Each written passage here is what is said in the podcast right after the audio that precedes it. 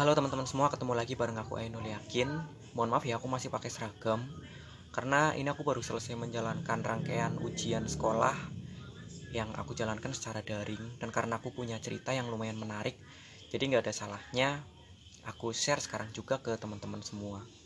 Cerita ini menurut aku lumayan menarik teman-teman, terutama buat kita yang nanti di bulan Ramadan, terutama di pertengahan Ramadan ya, ada rencana buat bolos terawih Nah, kalau kita dengerin cerita ini, mendingan uh, kita pikir-pikir dulu deh kalau ada rencana mau bolos terawih ya. Soalnya siapa tahu kita mengalami satu hal kayak yang tokoh cerita ini alami. Kira-kira seperti apa ceritanya? Langsung aja kita dengerin.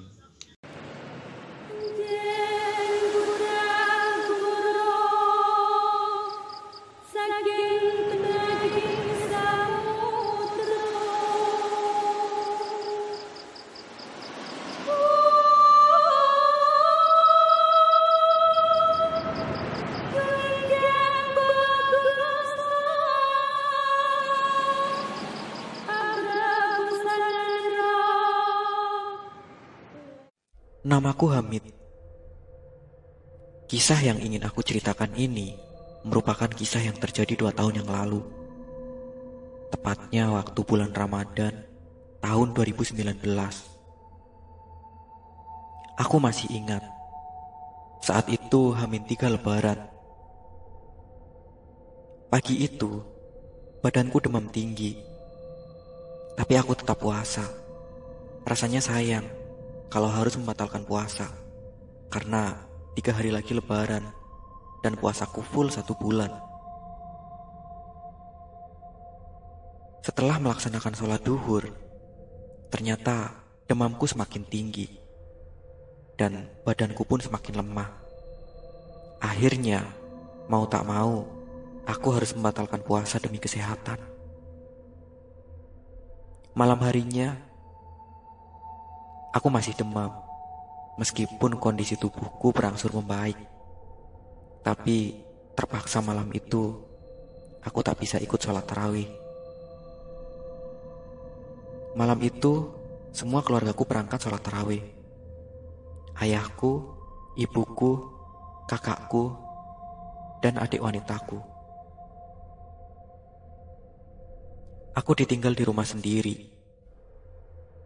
Tiduran Aku menutupi mukaku dengan selimut. Dari ujung kepala sampai ujung kaki semua tertutup selimut. Demam kamu masih tinggi.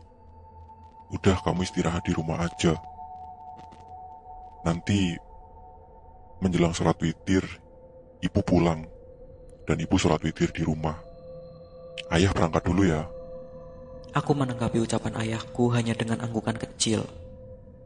Lalu ayah beranjak keluar dari kamarku dan ia langsung berangkat ke masjid.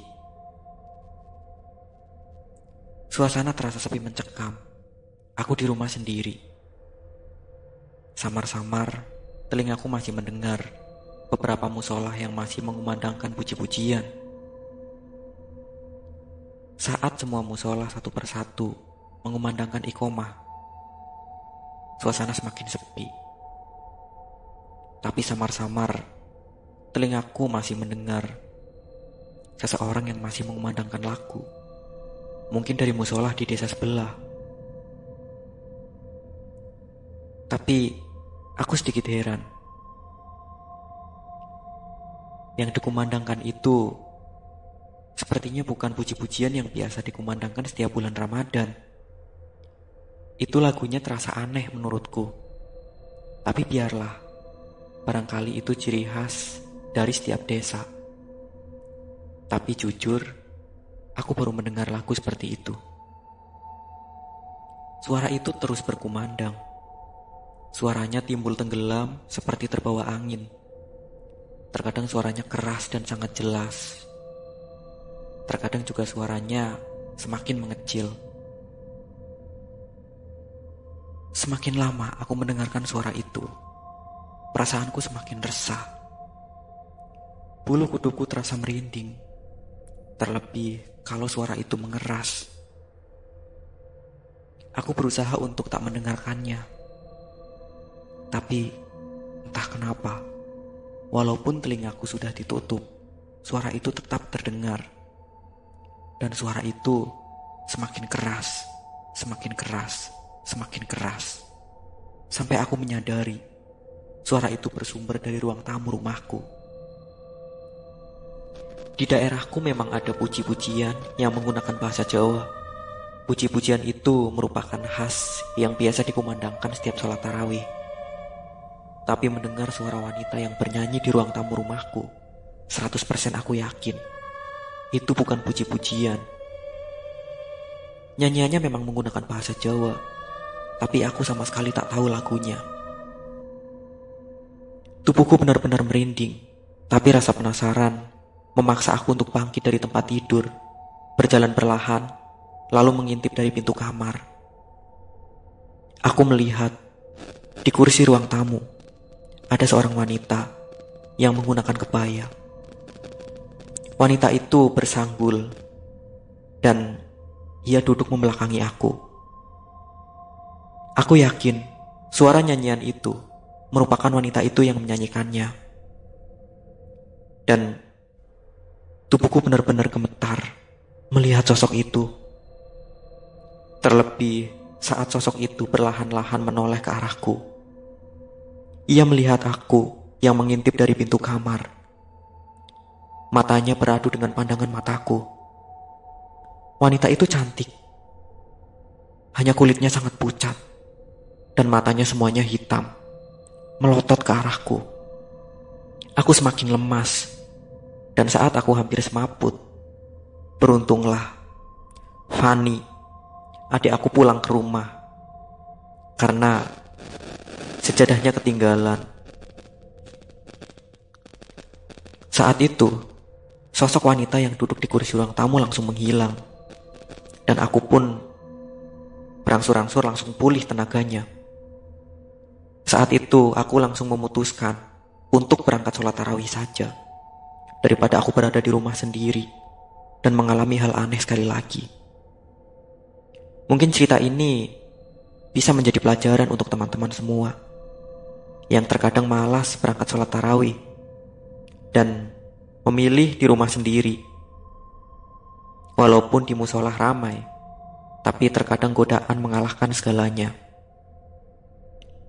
Semoga ibadah kita di bulan Ramadan tahun ini benar-benar khusyuk dan semangat.